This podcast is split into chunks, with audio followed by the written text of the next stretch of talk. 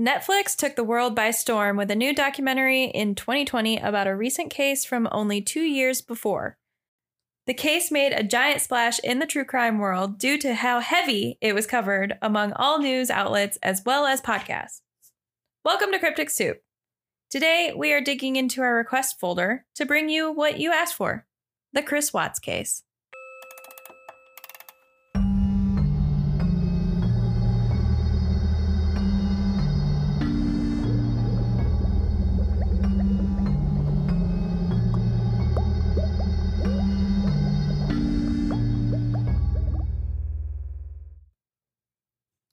Hey guys, welcome to Cryptic Soup. I'm Thena. And I'm Kylee. There's so much happening on the news. I don't watch the news. Oh, well, okay. I mean, I know like everyone knows about all of it, so I don't want to get into all of it, but um I mean, the biggest thing is um that Scientologist guy from the 70s show. Hi, my name is Danny Masterson. Would you like to touch my balls? you know, Um, I've heard about you. Uh, and you'll be caught soon. I know you will. I will. Oh, yeah, yeah, yeah. Yeah, that's a big one. But there was something that was not bigger. I don't want to say it like that, but like there was something else Like I was- different. Yeah, that I was I came across t- and I was like, "Oh shit, that's weird. I want to talk about it." And of course, now I can't fucking remember it. I feel like I come across that all the time, and now I I never remember it in the moment. Yeah, you just you're like, "Well, Kind of Hmm. just go blank.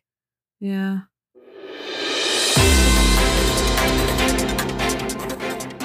Alleged evidence of aliens being presented in Mexico. Something's happening somewhere in the world that's something wild. Two bodies in caskets revealed during the proceedings. Damn, I'm mad that I can't remember what it is, but oh well. King corpse were said to be found in Peru in 2017, estimated to be a thousand years old. So, do with that what you will. Okay. Mm-hmm. Okay. Well, other than that, uh, we celebrated a birthday this weekend. We had a fun party. Um, what Mhm. else have we been doing with our lives? No, I mean I went to Disney. Oh yeah. Oh shit. We haven't recorded in that long. You were Yeah. on vacation. Tell us about your vacation. I mean, it was very hot. I do not recommend going to Florida in September because that was hot. Oh, that's hot. That's hot. Um, I don't know. Honestly, like people have been asking me what the like the best part of my trip was, and honestly, it was just like seeing how much of a kid Corey is and how excited he was because he is a like a rider. Like he rides rides like all of them, and uh, I do not. So he had a lot of fun. So And it was his first time going, which makes it more special. yeah, so it was just like I remember the first time I saw Harry Potter World, and I was just like, "This is like I want to cry. Like this is." See, I've never seen Harry Potter World, and I've never gotten to go to like um the Star Wars. Like none of that. I was there I haven't seen the Star in. Wars World. I don't remember what it's called. Um, but I haven't gotten to do those. I want to go because I want to try like the blue milk and I want to have like a, Mhm. a Wookiee cookie and all that. But um, Margie's never gone, and we found out at her birthday party that Jewel hadn't gone, and Jewel made a joke. She's like, Basil, Jewel, mm, she is Jewel. She's like, Basil, you, me, and Margie should take a double date and just go to Disney and Orlando and all that. And I was like, yeah, It's so expensive. yeah. So save up for like a year because Well, it's so expensive. Margie and I just booked a vacation. I didn't tell you anything much about this vacation we booked. Okay, so Margie and I are going to go on vacation. She's never gone on a plane. She's never gone to the west. She's never been on a plane. No. Well, Corey hadn't either until we started dating, so that's not super crazy. But you've been together for a while. I know. Well, we've driven everywhere because everywhere Yeah. we've gone is only five hours away. So it's been only five hours. We're Yeah. drivers. We like driving places. But um, we're going to Yellowstone in the Grand Teton because I want to show her Delta Lake in the Grand Teton. So I'm really excited about this. I think it's Grand Teton. you know, uh, Jenny Lake and uh, Grand Teton National Park. at Yellowstone or Grand Teton National Park. The best way to enjoy Grand Teton. Okay. I have heard literally so many people correct me no matter which way I say it. So I've decided I'm going to say what's most comfortable. Okay. I said fudge it. But um, we're going to the Yellowstone, and I'm really, really excited. It won't be bison season, is the only thing. Like we're going right in between the two seasons, so it's gonna be more like um wolves. It's still like elk and moose. I mean, it's still pretty. Yeah. It's going to be incredible. We're going when the hot springs are open and stuff. I'm so freaking excited. So we're staying in this place called the Buck and Moose. And all the cabins are themed like animals. And yes, they do have dead animals all over them. And um, we're going to stay in one. I think we're staying in the wolf sanctuary or the uh, elk room. I can't remember the elk den. Sorry. I made sure not to pick the squirrel room because it looked terrifying. there were so many squirrels. many. so little, so little bodies. too many squirrels. I saw like five in one picture. I was like, too Nope. many. Two. That is five too many in one picture. oh my gosh, that's funny. So yeah, Are they like on like an Airbnb or? Uh, it's it's considered like an actual hotel, but Okay. it's cabins and stuff. Yeah. So, um, but we we did like a big package. We got a car, we got flights, we got stays, and like we wrapped everything together so that it was one big lump sum for our Mhm. spendages. it's pretty penny. Yeah. but we're going for four uh five days four days something like that and we're going we booked it really far in advance so that we can also have time to plan everything do everything because i'm a planner so we're not going until march Wait, you're a planner? I would have never known. yeah so You guys should see the drive that we have. oh the google drive she means not like we're driving Yeah, the to Google Drive. the yellowstone Google- the like Google no Yeah. not the 22 hour drive the google drive that Athena Yeah. made because athena is a psychopath Yes. Yeah. Yeah. Yeah. That one. Hmm. I spent a lot of money on a lightsaber. yeah but they're I, cool I looking. wasn't gonna get one, but oh man. They're so worth it. My lightsaber's my baby. You guys know that. Everyone needs a good lightsaber in their life. you have one? You know. Like a real one? Yes. From where? I have mine from Ultra Saber.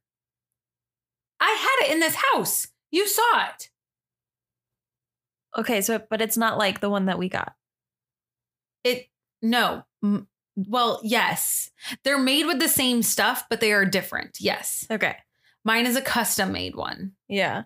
You could do that, but it was Even more. Yeah. even more. Yes. Oh my god. However, I So got mine expensive. custom made because I didn't custom make it myself. I just ordered all the pieces and had someone else custom make it. It was not as expensive.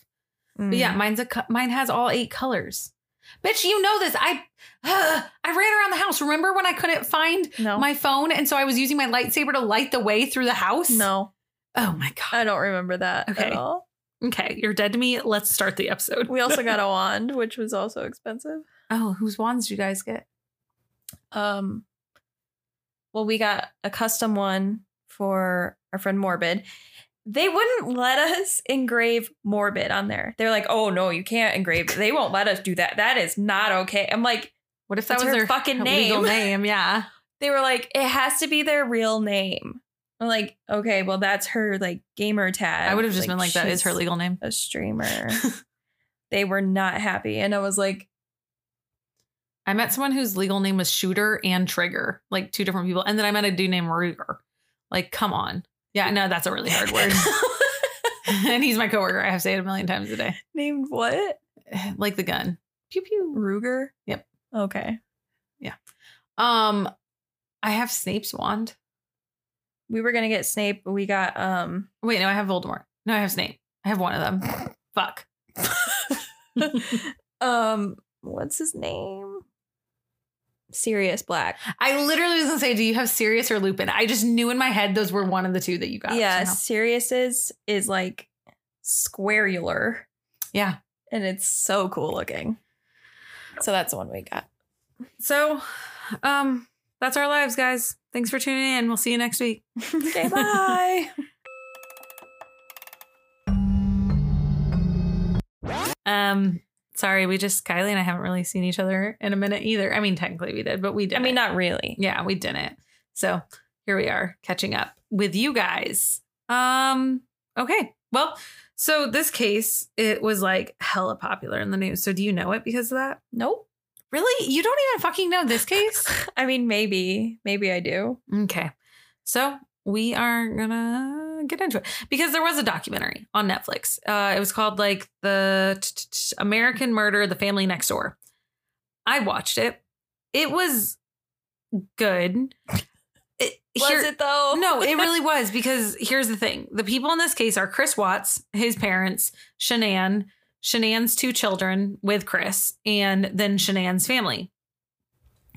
Shanann's family helped make the documentary, and as well as her best friend, who's the one that did the like original call and stuff. They're all in the documentary. They all speak out and stuff like that, and like it's good because there is a lot of like real stuff and real footage, but they left out some of what I think is genuinely the biggest parts of the case. They leave out what Chris was doing behind Shanann's back, which is kind of like I get it in respect to her and stuff because he was cheating on his wife. That I suppose, And but stuff- it's still pretty. it was very a big part of this case. Like I, I don't I don't know. The case was very um I mean the the documentary was very like it wanted to talk about a certain storyline part of it and it didn't want to stray from that to make sure that it stayed in that like hour and 20 minutes or whatever. You know what I mean? So um it was really good if you watched it, but if you listen to this and you're like, "Oh, well, I already watched that." Bro, you did. you don't know shit. Let's get into it. The summer of 2018 should have been a really joyous summer for the Watts family because Chris and Shanann had found out that they were going to be expecting their third child that they were going to welcome into their into this world and into their family. They were, you know, like going to have a complete family now. But this day would never come because something much more sinister would happen to the family. On August 13th, 2018, in Frederick, Colorado, a wellness check call was put into the police. They were told that they needed to come to check up on a pregnant woman named Shanann Watts at her home at 2825 Saratoga Trail. That day, Shanann had missed her OBGYN appointment and she was 15 weeks pregnant. So it was really odd for her not to like call and say that she wasn't going to come because that's the kind of person she was. Like she didn't miss her appointments.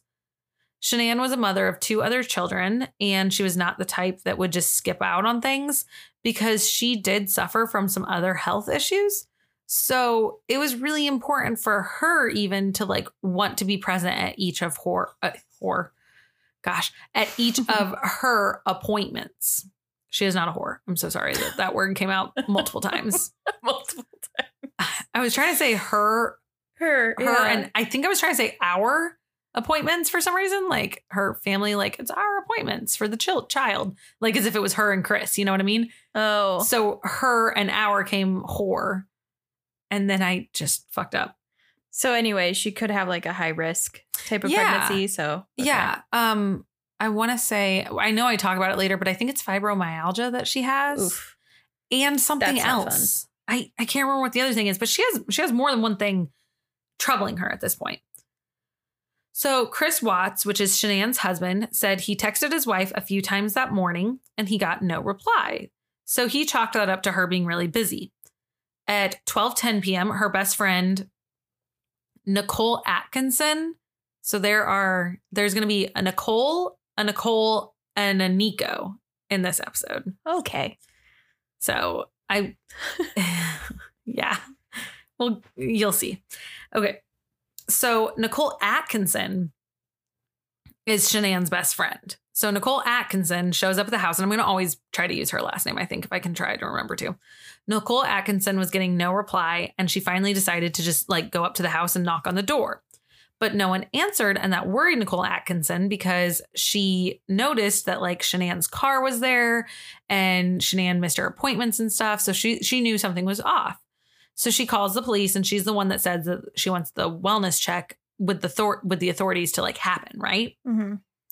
But the moment Nicole Atkinson makes this call, things get a lot weirder and it gets really like just uh, chills up your spine.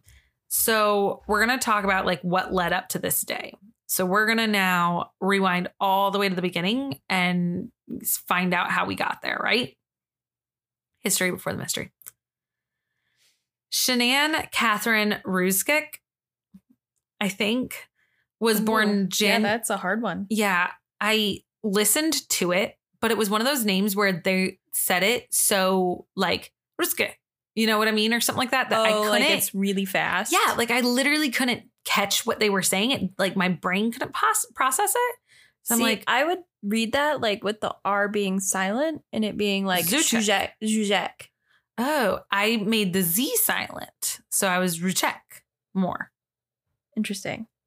Yeah, it's a weird one. It's R Z U C E K. Ruchek, I would say. I I think yeah, I think that's what I'm going to go with for the last name. So Shanann was born on January 10th, 1984. So she is a Capricorn, the best sign of all, of course. Mm-hmm. Mm-hmm. She shares a birthday with Andrea Swift. Tell me who that is. I don't know who that is. Taylor Swift's mom. Oh, okay. No, there weren't that many famous people that day. So I was like, well, shit. Okay. I'll go with Andrea Swift. That is also National Houseplant Appreciation Day. That's that's funny. That's really funny. We have a listener that would really love to celebrate that day. Yeah. I- we have a couple actually. Yeah. like I know quite a few of our listeners that have a lot of plans. Yep. Um, she was born in Passaic County. Passaic? Passaic. Passaic, right? Probably. Passaic County. I mean, it's New Jersey, so Passaic, yeah, I'm so glad you did that because I was like thinking about doing it. I'm like, I'm gonna fuck this up I was so trying to bad. think, what would Marky Mark say? oh my god, I love it. um, yeah, in Jersey. yeah. Her parents were named Frank and Sandra. Shanann also had a brother named Frankie. I don't know where Shanann came from then. Like It's like Shannon and Andra? No, it's like Shannon and. Anne. Yeah. But Frankie is clearly after Frank. Right. Shanann isn't quite after Sandra. She could have been Sandy at that point. You see what I'm saying? Yeah. Hmm. They didn't follow suit. They yeah, they they they did the crazy thing. But even in the document, it's like that thing. I'm so sorry. It's it's like that thing. There's like this TikTok trend where it's like, tell me the child that's the most unloved in your family, and it'll be like all the siblings, and they're like, my name is, and it, I specifically remember there was like an Asian family that did the trend, and the first guy's like, my name is Kyopeto or something like that, and then like the next guy's like, my name is Kyunghelo, and they all had like very similar sounding names, and then the fifth child went and he goes, my name's Greg. and I was like, oh, I get the trend now. I get it. Like it makes sense. You don't have to explain further than that. and yeah, that's that's what the, it reminds you of. Okay. But even in the documentaries and like the information online, the family kept a lot of Shanann's younger life more private because at that point they that's the only thing they have left of their daughter. So like they want to keep some things for themselves in a sense, which is completely respectable. So the few Yeah. things I did find out, I tried to just mm, I decided to keep off of the episode because if they want that kept off from other stuff and it was hard for me to find, there's a reason it's hard to find and we don't need it. We do know the family ended up moving and she grew up in Moore County, North Carolina, and she attended Pinecrest High School because her family talks about that. So I will let you guys know that. At some point, Shanann gets married to a man named Leonard King. That is a name. Leonard King. Yeah. Why? Leonard King. Yeah. Oh, it you- sounds like a king name. Leonard does? Yeah.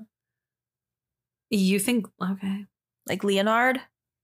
Well, Leonard does, but not Leonard. Well, maybe that is Leonard. Well, all I can think about is a weird case Of course. where there's these two psychopathic dudes named Leonard Lake and Charles Ng. And I know it's Ing, not not King, but like when It's people, close, yeah, yeah. like because some people say like the Leonard Lake and Charles Ng episode, and so it kind of sounds like Leonard Ing. If you, yeah, okay, yeah, that's what it reminds me of. But Shanann and Leonard get divorced in 2009. Shanann was a really lovely person. She was always smiling.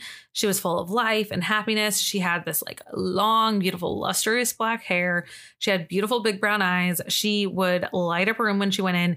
She was so charismatic and just like happy and beautiful. I have seen so many pictures and videos and footage of Shanann, and she's just like, she's someone anyone could get along with. Like genuinely.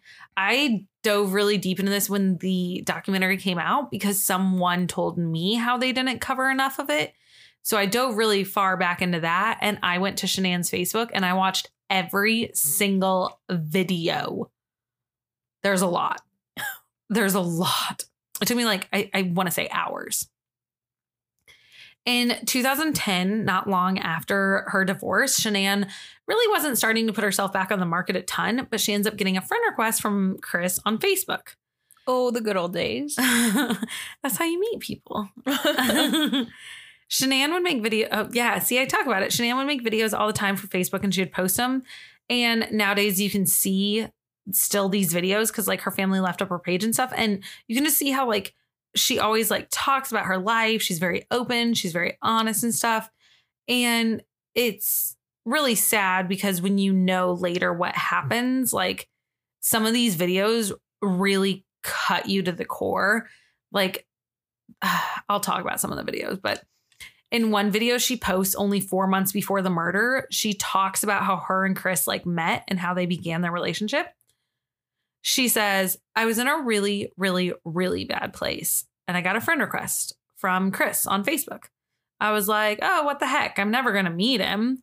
Well, one thing led to another. And eight years later, we have two kids. We live in Colorado and he's the best thing that ever happened to me. Aw. Yeah, that's so sad. Yeah. Um, their first date was at this like upscale movie theater place that has drinks and food. From what I can imagine, it's one of those ones where like they bring the food to you, I think, in the seats. Like, you know, it's one of those style. Yeah, like you're And it's it's, it's like almost kinda like a restaurant. Yeah. Yeah. So this was the first impression that the, they would have on each other, like in real life, right? But Shanann was not impressed with Chris. She showed up in a dress, excited for like her first date with him. And Chris showed up in his, as he calls them, comfortable clothes. Maybe it's the way you're dressed. Better try the reflection test.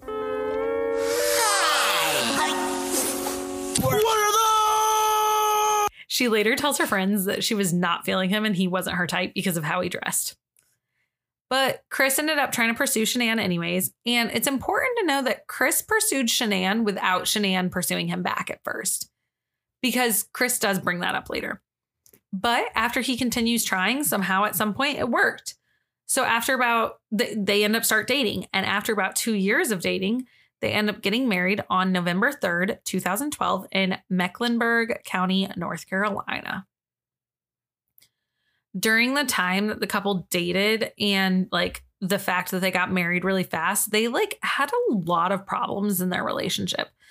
Usually, most of their problems was money related, but sometimes family related. And I don't mean family like them, I mean like the in laws. Like family drama. Yeah.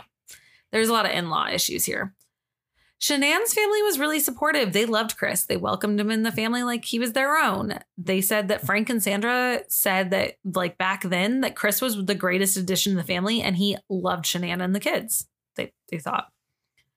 Chris's parents were like the exact opposite, though. Chris's family really disliked Shanann to the point where they would often make rude comments and insults that would be directed at her. Lovely. Love that. Yeah, they're not the friendliest, especially towards Shanann. Their names are Ronnie and Cindy. And they were so like anti Shanann that they refused to even come to the wedding to celebrate. And throughout this entire episode, you'll hear about their beef with Shanann because like they genuinely just don't like Shanann. You can tell. Do they have a reason? Uh, Not really? No, not really. It doesn't ever seem like. I posted, and I'm pretty sure I added it to the Instagram post because I like already made it. I think I put some of the text messages. Oh my God. There are so many text threads you can look up from this case. There are a lot of typos, but oh my God, the text threads are like wild. I think I type one of them up in the end, and it's so long. It took me so long typing up. It's like a half a page long, just this text thread. In 2013, the Watts bought a home, the, the home that I talked about at the beginning of the episode, the home in Frederick, Colorado. I've been stuttering so bad for two days now. I don't know what happened. I'm just not doing well, like vocalizing things, and I'm getting caught on my words. And uh, it's so annoying. Like there's no rhyme or reason for it, but I've been doing really bad. And you know how I'm not the best at like knowing my words? I'm very smart, you guys. I'm not dumb.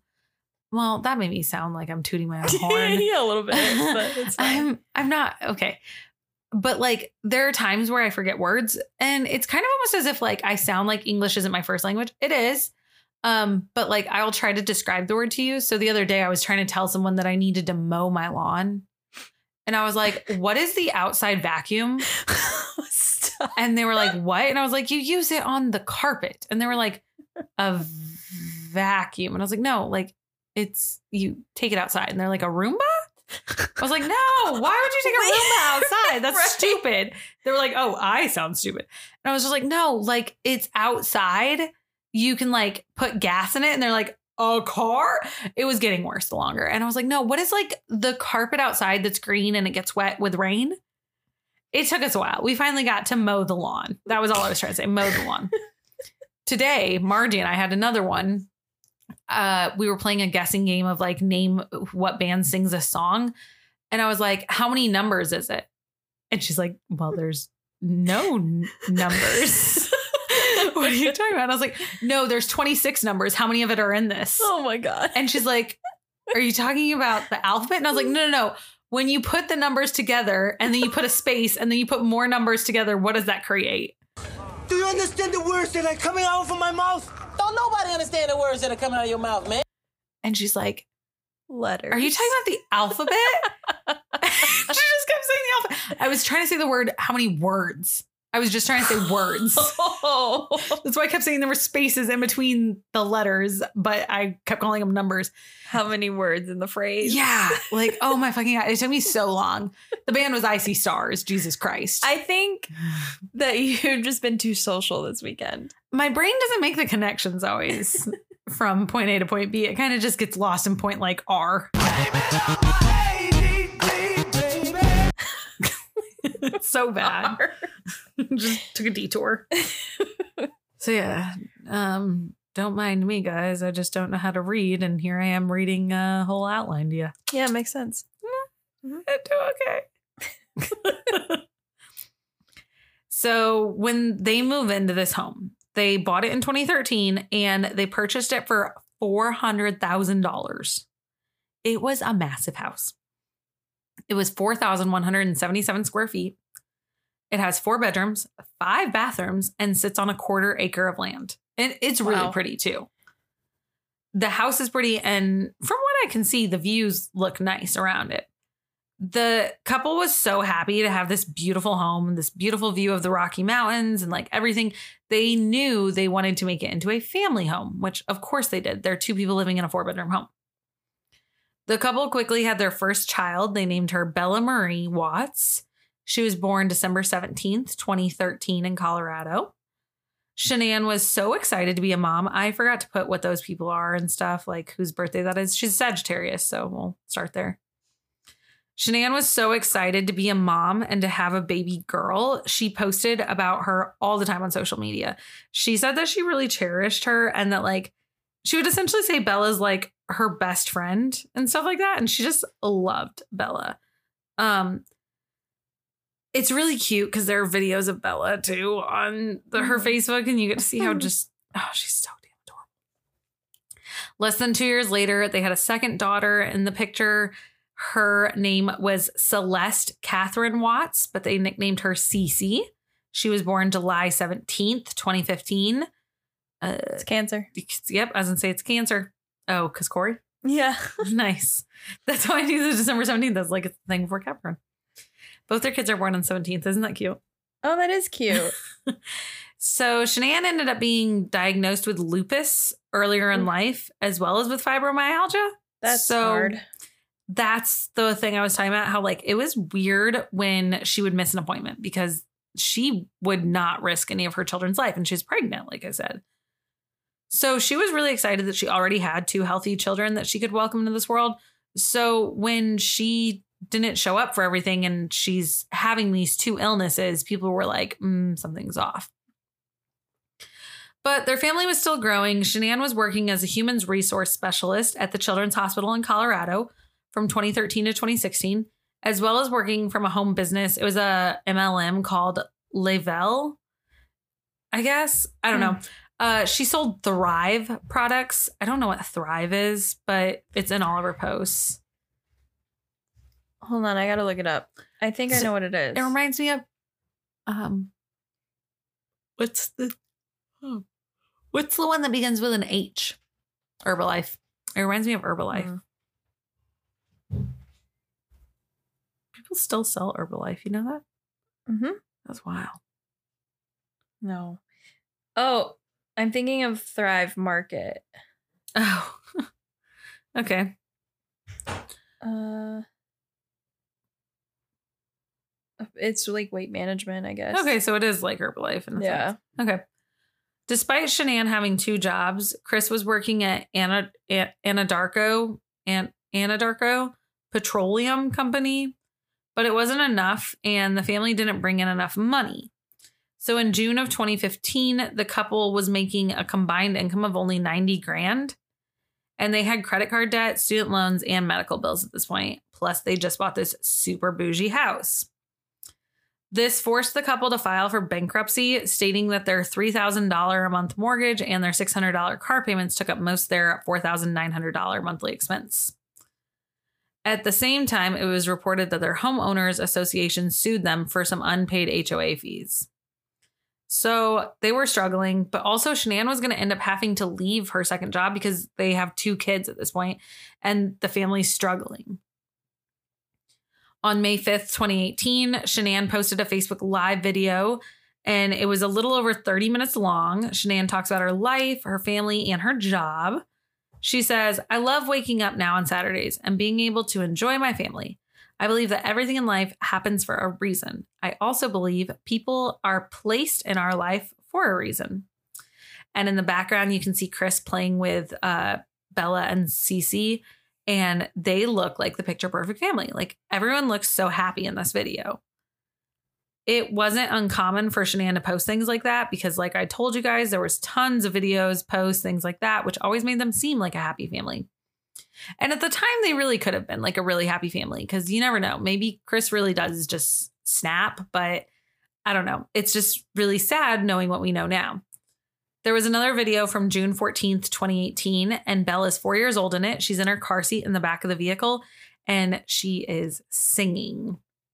Bella sings in the video My daddy is a hero. He helps me grow up strong. He helps me snuggle too. He reads me books. He ties my shoes. You're a hero through and through. Daddy, daddy, I love you. Well, that's adorable. And it's Bella that sings that. And I'm just going to tell you now Bella's the one that puts up the fight in the end. It's so much more sad. Four year old Bella is the one that like mm. fights Chris to try to stay alive. Only days later, on June 11th, the couple had found out that they were about to have their third child as well. So it's a video. Shanann's wearing a shirt that says, Oops, we did it again, like Britney Spears style. Mm-hmm. And in the video, her dog, she has a dash hound. Um, her dash hound, that's like my dream dog, everyone. She has a dash hound and it's named Dieter. He runs to the door to go greet Chris. Chris comes in and he's shocked and he sees the shirt and he you can see he like takes a minute to process it and he's just like, oh, oops, we did it. Oops. Oh, ooh, oh, we did we did it. And he starts like giggling and smiling and he's like, I like your shirt. Like he's like getting it, you know? Yeah. So then in the video, I've watched this video so many fucking times because I wanted to make sure that I that I know how Chris is reacting. It's kind of funny in like a stupid, dumb guy way. He looks at the pregnancy test. Most pregnancy tests have pink lines on them. You know, like one line if you're not Yeah. pregnant, two if you are. He goes, pink means a girl. Okay, no. And Shanann's like, no, the the lines are pink. It just means I'm pregnant. And he goes, no, I know that, but it's probably a girl. it's pink. And like, I don't know if he thinks he's being funny because like they have two daughters already, and he like he's just like, I know what's gonna happen. Like I can feel it, you know. Yeah. But it kind of makes him look like an idiot because she like tells him and then he still repeats it. But whatever. I'm talking it up to Chris as a dumbass. When you see this part, though, you think Chris is like a good guy and that like they're an average family. They're going to grow. They're going to be happy. They're going to be great. But something this same month really affects the Watts family and the dynamic that they share. So on June 14th, which that happened on June 11th. So this is only a few days later. June 14th, Chris goes into work. And that day, he ends up adding a new contact into his phone, which is one of his coworkers. He adds Nicole Kessinger to his phone. Chris says they met at the office, which was shortly after Chris was promoted to the field coordinator. And this promotion meant that he would spend more time in the office, so him and Nicole would see each other more frequently. Chris and Nicole, and this woman I'm going to call just Nicole, unlike Nicole Atkinson, because because otherwise it's going to get messy. And I did mention there's a Nico, the unborn baby in Shanann's stomach is named Nico after Nicole Atkinson. She does not. Oh, Shanann doesn't know about Nicole Kessinger ever. She dies before she hears about it. Okay. Okay. So when she's going to name her child after Nicole, she's naming it after her best friend. Okay. When Chris and Nicole both like notice they're going to start seeing each other all the time, he adds her number to his phone. And they stated that at first they were like kind of doing like that small workplace flirting, but soon it turns into a lot more. And trust me, it's a lot more. On June 17th, 2018, Shanann posts a Father's Day message to Chris on Facebook saying, Chris, we are so incredibly blessed to have you. You do so much every day for us and take such great care of us. You are the reason I was brave enough to agree to number three. From laundry to kids' showers, you are incredible, and we are lucky to have you in our life. Happy Father's Day. Meanwhile, as that's happening, Chris and Nicole start texting on a frequent basis, like daily. Then on June 19th, 2018, Shanann shared a picture from her first ultrasound on Facebook, adding that her husband is the best dad us girls could ask for. On June 27th, Shanann takes a vacation to North Carolina. This is so hard to explain the first time, I think. Well, it's not, but like it's complicated what they do. So Nicole, I mean, oh shit. So Shanann, Shanann is going to North Carolina where Chris and her are from, and they're going to visit the grandparents for six weeks. That sounds like a really long time, but I'll explain it. So it's going to be like the girls' birthday over it. They're going to like celebrate their holidays, all that stuff.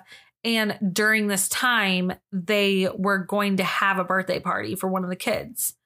And she's going to split the time between her family and Chris's family so that everyone can see the kids, you know, Mhm. since they're in Colorado. Now, since she works for the MLM, this is super easy for her to get the time off because she just like works from home from the computer, like it's fine. But Chris couldn't do that. So instead, Shanann takes both kids and she goes on the six week vacation. Chris stays home and works. And then after five weeks of being gone, Chris flies out to her on the last week and spends one week with the family. Okay. Yep. I'm and then you. everyone flies home. okay. But while in North Carolina, a lot happens, both in North Carolina, but in Colorado. So in North Carolina, Shanann ends up going to celebrate the birthday. Um, and what happens is um, she was going to celebrate Cece's birthday. And when she goes there, she thinks, like, okay, I'm going to just visit everyone and things are going to be great. But you got to remember, Chris's family hates her. So that's not their plan in a sense. Okay. Mm-hmm. So July 10th, we get some text messages between Chris and Shanann. Shanann says, Are you okay? It's like you don't want to talk. I keep trying to talk and I have to dig it out of you. Chris says, I'm fine, baby. The last few days at work have put a lot of responsibility on me with new people. I didn't mean to seem short, boo. I love you to the moon and back. Shanann, I miss you. And I feel like I just want to work out and run. You want to work out and run. Chris, running helps clear my mind. It's a way to free it all. But then Shanann texts her friend and said, I wish my husband wanted to talk to me after like that conversation. Mm-hmm. On July 14th, Shanann tries calling Chris four times, but he does not answer. Cece had a birthday party and she is super allergic to nuts. He just had an allergic reaction to d- these nuts. Like, I think anaphylactic shock allergic. Yikes. Ronnie and Cindy, which is Chris's parents, they often belittled Shanann's illnesses, let alone like didn't believe anything Shanann said. So they decide to serve cake and ice cream at the party and they brought out Rocky Road ice cream. Baby, I love Rocky Road, so won't you go and buy half a gallon, baby? which fucking has nuts in it. Um, oops. Yeah, no, this results in a huge fucking fight between Cindy and Shanann. As it should. Shanann saying she feels ignored and betrayed, but Cindy says Shanann was purposely trying to drive a wedge in her family, like between Chris and her, like his parents and stuff. And that we're gonna put a pin in that whole Rocky Road ice cream nut situation because, oh boy, that is not done. We'll come back to that big. Because what's happening back in Colorado, right? Like, so that's what Shanann's dealing with for six weeks is like fighting with the in laws. Like literal fighting. Literal fighting. Yeah. Meanwhile, Chris is like off living a bachelor life. So, Insider reported that Nicole went to Chris's home for the first time on July 4th, but they had their first phone call on July 7th. Okay. So, up to this point, they were just texting, I guess. And um, I think on July 4th, she ended up um, coming to his house for dinner. So, but I don't think that was their first hangout. That was just the first time he went to her house. Uh, she went to his house. Okay. So Chris and Nicole started seeing each other the entire time that the family was gone. Most nights they actually spent together. Chris told Nicole that he and Shanann were separated. They just lived together for the sake of the kids, but he was hoping to move on with his life and get his own place soon. So she didn't need to worry. Lovely. Yeah. Chris said his relationship with Nicole was different than his relationship with Shanann because of something. He said with Nicole, it felt like an equal partnership and like that he pursued Nicole and Nicole pursued him back. And that's not how he felt in his marriage. He said Shanann had a dominant personality who made all the family's decision and he's laid back and he likes, you know, the change of pace and stuff like that. So it's kind of like how when they first met and he's like, oh, I pursued Shanann and she didn't pursue me back. That's kind of what he trailed on about with Nicole. He's like, well, Nicole pursued me and I pursued her. Like it finally felt mutual, Okay. which that's okay. That's fine. Um, divorce your wife if that's what you want to do. Right. And I'm not saying kill your wife and her your kids. I'm saying divorce your wife. Right. There's a huge difference here. Your family can move on and have their own lives if you want to be this kind of person. That's fine. That's why divorce was invented. Um you don't need to kill anyone like at all. 0%. Funny No how that works out. I know. That's crazy. That's Hot insane. take. Hot take. But um, Chris took Nicole to the movies for their first date, just like he did with Shanann. But this time he said he was really excited because he got to pick the movie. When they arrived, the movie that he wanted was sold out. So Nicole was like super chill about it. And she's like, let's just go for a walk. And they did. Nicole learned that Chris was a former mechanic before joining Anadarko. So she suggested the next date they go to the Shelby American Collection Museum in Boulder. It's a car museum. I gathered that. I figured you did, but I didn't know if they did, you dick. Sorry. Um, have you ever been to a car museum? I've been to the Harley Davidson Museum three times. Don't need to go again. I've been to that one. Nothing changes. Um, let me. Um, I went to the Petersen Automotive Museum. It's the car museum in Los Angeles. I'm trying to find. It was really, really cool. The building itself is amazing. Car museums are fun, even if you don't like cars. They're really cool. It's just crazy to see all that technology and how it's changed over the years, I think. Oh yeah, yeah. The first time I went to the Harley Davidson Museum, I was like, "Yeah, this is cool." Now I don't think it's cool anymore. So when I was a kid, there was a Harley Davidson store that had a talking parrot inside it. Like a real parrot? Yeah, like Okay. a, like a parrot that talks. Okay. and it would talk, and it sat at the register. Uh-huh. And I wasn't scared of this bird because like it seemed like I kind of thought it wasn't real. I thought it was like a robot kind of. Um, like we all are. And um because of that, I thought all Harley Davidson stores just had parrots at the counter that talked. Oh. They don't. No. I found that out when I was like 18. Yep. They don't. Because that's how long it was from when I was like seven to the next time I went into one of those stores. I was 18. And I was like, where's your guys' parrot? like, what? You're probably so confused. like, is that the type of motorcycle we should know something about? Right. No, where's your parrot, bro? Where's your parrot at the register? You don't have a parrot? What the fuck? the fuck? Is this even a Harley Davidson store? Oh gosh. yeah. so there's more about me. You guys always love, always people. So where's your parrot? Someone the other day said something. They were just like, sometimes when Athena goes, so this one time, and they were like, I just know the weirdest fucking string of words is about to come out of their mouth, and it's not going to make any sense. But like to Athena, it does. Athena Yes. thinks that we're all going to understand it. But bro, We Athena's life, not. Chaotic evil. Yeah. Yeah, no, I know, guys. I've I've lived it for over 30 years. Welcome to the shit show. After they decide to go on this like second date at Boulder, something else happens before it though, and that was the July 4th thing. So, see, they had a date before she came over to his house. And July 4th was when she came over. She specifically came over to the Watt house, and Chris made her a homemade meal. And she said that she only came over because she was getting diet advice from him because he's so fit. Mm, okay. Chris is fit. Mind you, he did, I think he lost weight too, they said, but I don't remember what he looked like before. But Chris is, I don't want to compliment him one bit.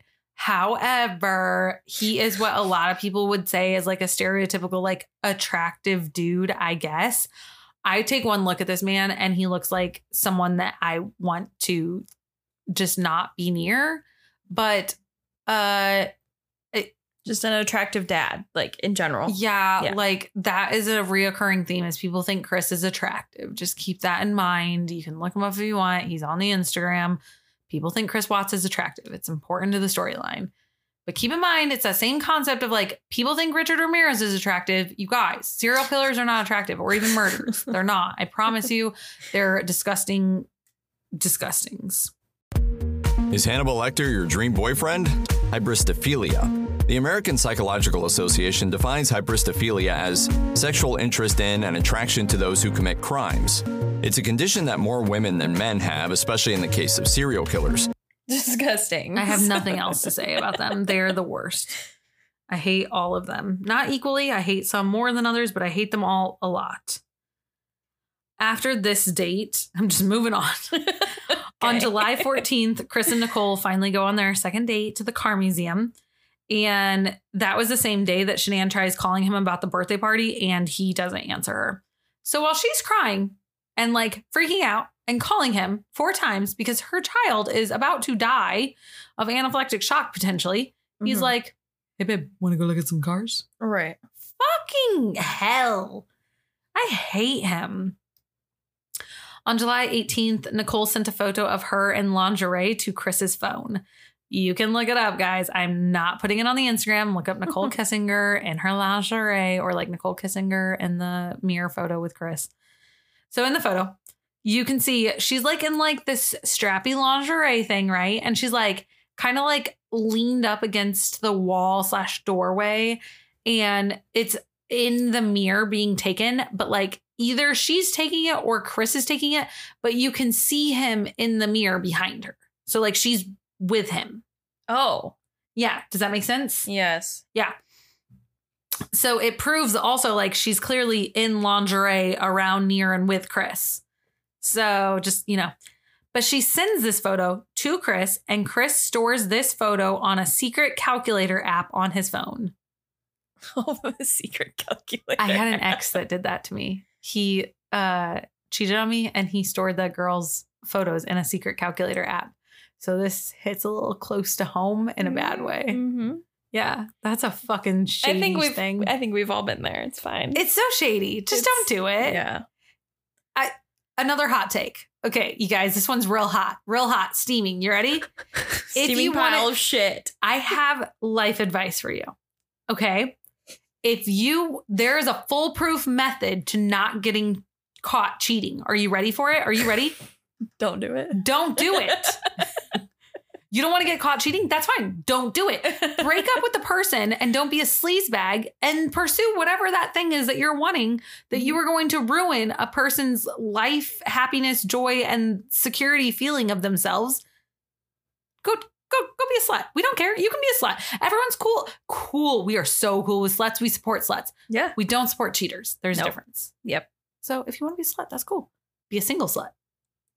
Single slut. Yeah. Get all the situationships. You can have like 10. We don't mind. We'll support all 10 of them. However, if you're in a relationship and you want a situationship, eh, No. We're judging you. we're, we're judging you. I just want you to know that. Not only judging. It, we're just also mad. Yeah. Yeah. If that man gon' cheat on you, then tell him what you bout to do. I'ma tase you in the balls. How about that? What's that smell? Burning nutsack. And we're also going to tell your significant other. So Complete- sorry about that. yes. yes. Completely loathing. Also, you're fucked. Don't tell us about it. On July 28th, Nicole and Chris took a mini camping trip together. They went to the Great Sand Dunes National Park. It was Chris's first time camping. Mm, how cute. And then the two went sandboarding during their two day trip.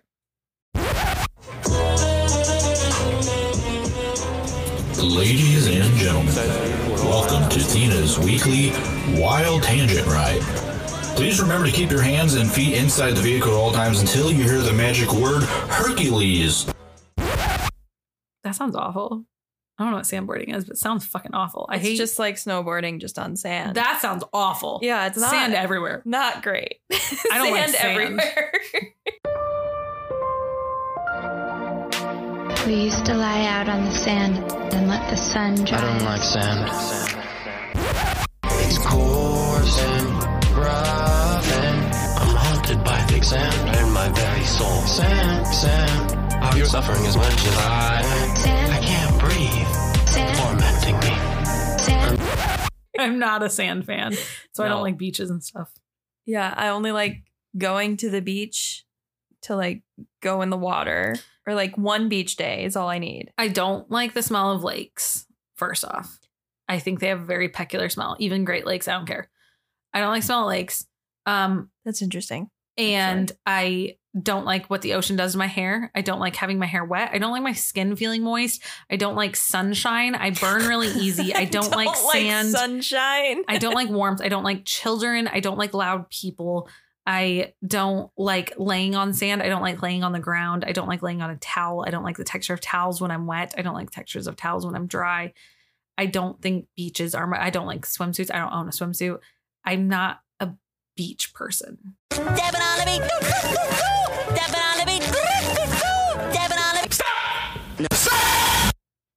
What about pools? I'm cool with that. Okay. Love pools, actually. I bought a new beach bag this week. on a side note, A beach bag for all of the times that you go to the beach. all in almost 20 years i've gone to the beach twice one of them it was um a hurricane or like a, a storm. I So- lived at the beach when I was younger. But um I mean, I literally lived there. So, yeah i'm just not a beachy person. I'm not a beach. But you have a beach bag, so it's all but good. i have a re- You're- you're- have a limited edition pleasing by harry styles brand beach bag and it's limited edition. It's it's the best. It's i do you actually want to know real quick what happened to my beach bag The Yeah, one I'll that's not limited edition. No, that no, was the just one your that is. regular. No, I wish I had Oh. the not limited edition. Here's the thing. Pleasing makes it makes it a beach bag. Pleasing makes it makes it a beach bag. Run that back. Pleasing makes it makes it a beach bag.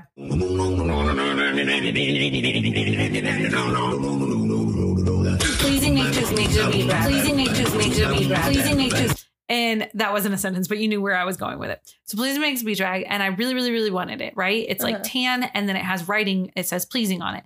Pleasing shit is so fucking expensive. It's Harry Styles' brand. Like I'm telling you, like one nail polish is like over twenty dollars. Okay. Okay. They sold a crew neck the other day, and it was two hundred and sixty dollars. Jeez. This shit is expensive, y'all. I bought a, a fucking what did I buy? What's this stuff? lip gloss. Chapstick, yeah. Okay. So I bought a chapstick and it was like $35. All right, now I know a lot of you riders are feeling lost and confused, but I can assure you that we have reached the bottom level of the tangent ride and we are on our way back. I don't want to talk about it. Don't come to me. Don't look at me. Yeah, I felt you look over at me. what? It's not even lipstick. It's it has cayenne pepper in it too. Okay. Uh, yeah. No. So this beach bag, I've been wanting it for so long. I've signed up for every single color because I've wanted it for so fucking long. And every time it sells out, I specifically don't want other colors, but I know that I could trade someone if I get it in a different color type thing because it's in red, it's in blue, it's in green, it's in all these things. I want the black one, right? I want this black one. I've wanted it for so long. That's what she said. It's not even black. It's tan and it just has the word pleasing and black on it. That's literally all it is. So mm-hmm. I signed up for it. I get an email the other day saying, guess what's in stock? You know how you signed up for the pleasing bag, bag in black and you want it really bad? Here it is in orange. Do you want it? Are you fucking with me? Three words for you. Treat yourself. Treat yourself. Treat yourself. Fragrances. Treat yourself. Massages. Treat yourself. Mimosas. Treat yourself. It's limited edition and it's orange. Treat yourself. So I bought it. Of course. Okay. uh huh. Um, I mean, m- one of my favorite colors is red, so I guess that's not like the worst thing. I could just pretend I'm colorblind, I guess, but I'm upset to say the least, and it's not what I want. So I bought a beach bag. There's my story. All right, we're moving on back to the case. okay.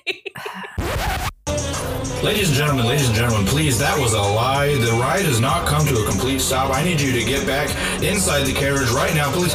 Lady man, get off. I'm just upset. It's the matter of I wanted it in black. They know I wanted it in black, and they said, "Hey, we know you want it in black. Here's orange." The fuck? How are you gonna? Ooh, okay, okay, okay, okay. I'm cool. I'm cool. I feel like Hades from Hercules, like when his I'm hair cool, lights I'm on cool, fire. I'm cool. That's me all the Yeah. time. Which is actually hotter. Yeah. Yeah. That's the funny part. Yeah. Yeah. I love Hades. Yeah. No, and Hercules. I should clarify there. Y- yes. Big fan of Hades and Hercules. Hercules. Hercules. There we go. Okay, it's over, ladies and gentlemen. That has been Thena's weekly wild tangent ride. Please find your loved ones, collect your belongings, and please do not sue us. Now, when this whole sandboarding trip and like little camp thing happens, Chris will later talk to publications about that trip and about his whole little affair that he has. And he says he was just so caught up in the feelings of new love because he felt for the first time he was being pursued. So he knew somewhere in the back of his mind what he was doing was wrong, but he had his blinders on. And that's what he told uh, investigators. I mean, I'm pretty sure all cheaters know that they're being wrong. and shady and gross. Yeah. Yeah. Fucking disgusting. um Tell me how you really feel.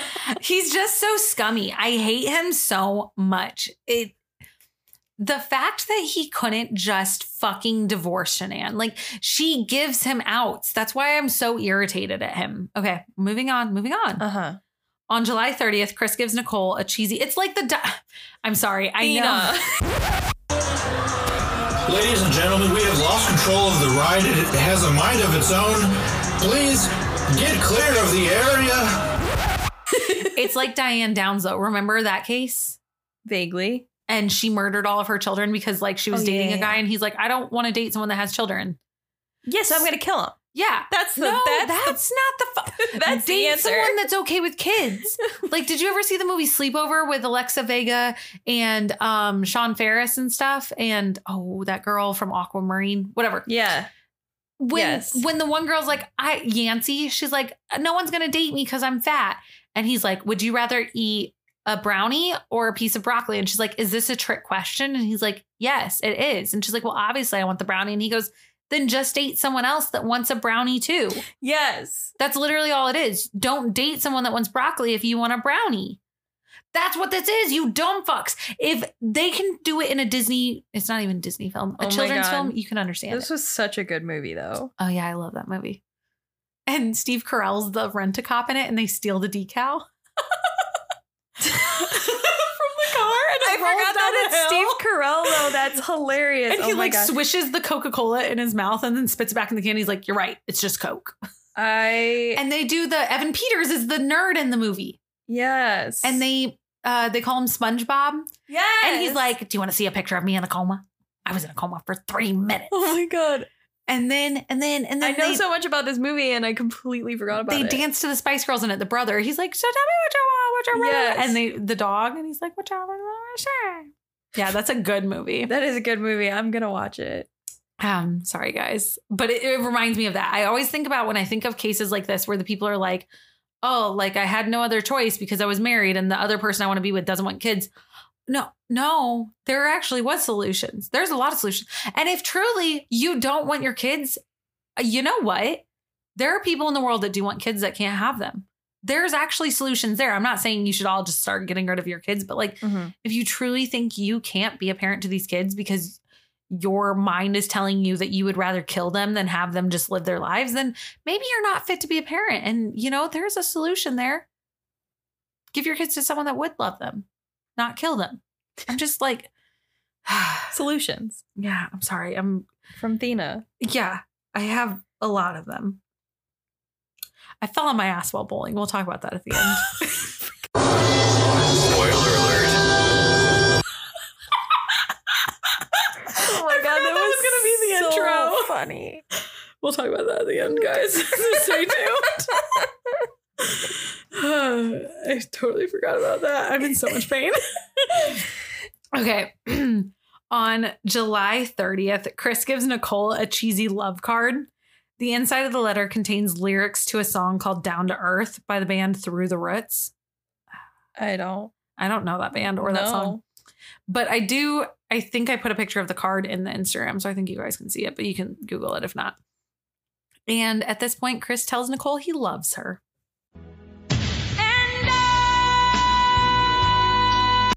Mm. Moving pretty fast. Yeah.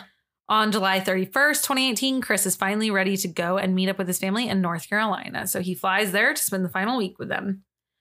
When Chris gets to North Carolina, he's super pissed off because he says that there was a wedge that Shanann drove between him and his family. Wonder why though. Because the whole nut food allergy, apparently. Yeah. Apparently, yeah. Chris later tells investigators that he should have ended things with Nicole and focused on his family. But after learning about the peanut thing and he was just so pissed, he referred to it as Nutgate. Stop it. Yeah. okay. Okay, how could you not be upset with your mother in that situation? Right? and not That's how your I feel. But that doesn't happen. Actually, the fighting gets worse when he gets there. Well, kind of. It's more like silent treatment worse at this point now. It's like cold shouldery shit. So while in North Carolina, Chris is extremely cold towards Shanann and it mixes with the anger that he's like harboring about this whole situation. So they like start fighting or ignoring each other. Like there's no in between. On August 4th at 12:45 a.m., there's texts between Chris and Shanann about the birthday incident and the wedge that's happening between the family that we earlier just talked about. These texts are really, really long, and I'm gonna make Kylee read them because they suck and there's so many errors. Because they suck. Thanks. I don't know if like Chris was staying with his family and Shanann was with hers, or if they were like in different rooms, but they communicated through text. So you can look these texts up, you can see pictures of them, but yeah, we're just gonna read it to you. So Shanann sent this to Chris, and then he forwarded it to his friend. Truth came out last night. I didn't create I didn't create no dagger between you and your dad. That was done by your mom and your dad, and I won't change a thing. My daughter's life is way more important, and you better believe I wanted to s- to say a whole lot more than I did. But I was being the bigger person and protecting Bella. I didn't tell your dad not to come to the party. I didn't tell him not to text or call your daughter oh, on her birthday. I didn't tell him to start acting like he only has two grandkids instead of four. I didn't block your family on Facebook. He did. Myself and your kids have nothing to say to them. They do. They if Oh, your oh, kids? oh yeah, wouldn't they- it just be they owe? they owe your kids their life. That doesn't make sense to me. Okay. Anyway, your parents' home isn't a safe zone. Your mom isn't safe. Exclamation mark, by the way. You can let them you can let them tell you what you want, but I didn't tell anyone to stop loving your kids or stop acting like it. He did that, not me. You can believe I created this dagger, but I didn't do that. I stood up for our kids. I advocated and protected our children. I don't ever want to hear, I'm sorry I killed your kid because I was stupid. That would kill me. These kids are my world, and I have to protect them from the evil of the world. I shouldn't have to protect them from evil family. Our kids deserve the same love and attention the other kids get. Nothing less. I'm not accepting I'm sorry from your mom because she doesn't mean it and she knew that she knew what she was doing. I made it very clear not to I made it very clear not to eat it around Celeste because she doesn't understand way before that happened. She's evil and willing to risk your daughter's life just to get under my skin. You and your dad are no different if you are okay with her behavior. There's nothing wrong with me and I'm not crazy. I just love my kids way too much. From the day I left, you never said, I missed you before I said it. Something changed when I left. You may be happier alone, and that's fine. You can be alone. This pregnancy, you have failed to acknowledge it or to acknowledge how I'm feeling. The first trimester is the scariest and most dangerous, yet we can lose this baby at any point till delivery. I'm not doing, or I'm not going to be treated this way for having the balls to protect our family and kids. I should get a gold. Uh, That's I how you should- know it's an old iPhone. Yes, I should get a gold ducking medal for handling it the way I did. Because I had a lot of choice words I wanted to say to her and your dad for his stupidity. No one stands up to your mom and your dad for that. He's just as guilty by not doing anything. I have nothing to do with him. Stop sharing memories of his grandkids. What does that have to do with me? They are fucking with our kids' feelings, and that I'm not okay with. I am their mother and I will protect them. I have enough to worry about with the world out there. I'm not going to worry about my family. I will just remove it. Oh, Yeah. I'm not even sure what I just read. She She's a- pissed. She's so mad. Which okay. She like, has every right to be pissed, but like, go fucking have a conversation. The thing that stands out to me is she says one thing, and there's so many things she says, but there's something that she really says. It's the whole she says, like, um, oh my gosh. I okay. I have to protect them from the evil of this world. I shouldn't have to protect them from an evil family. Like, yeah, that is, I feel like, what every parent's fear is. Like, you, when you're a parent, I, I don't know. Obviously, I'm not, but like, I'm going to do this. I'm sorry for everyone that thinks this is just disrespectful, but it's the closest I can do. I'm a dog parent.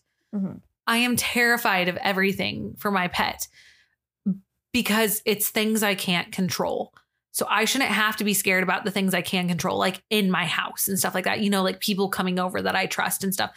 That shouldn't be a thing. I shouldn't ever be worried that Kylee's going to come over and feed my dog a chocolate bar. Like that's an unnecessary fear that I shouldn't be having. But I can't promise that my dog's not going to find a candy bar out on the street when we're on a walk. You know what I'm saying? Like, yeah. I know that's not all the same, but that's the closest in my head that I can get it.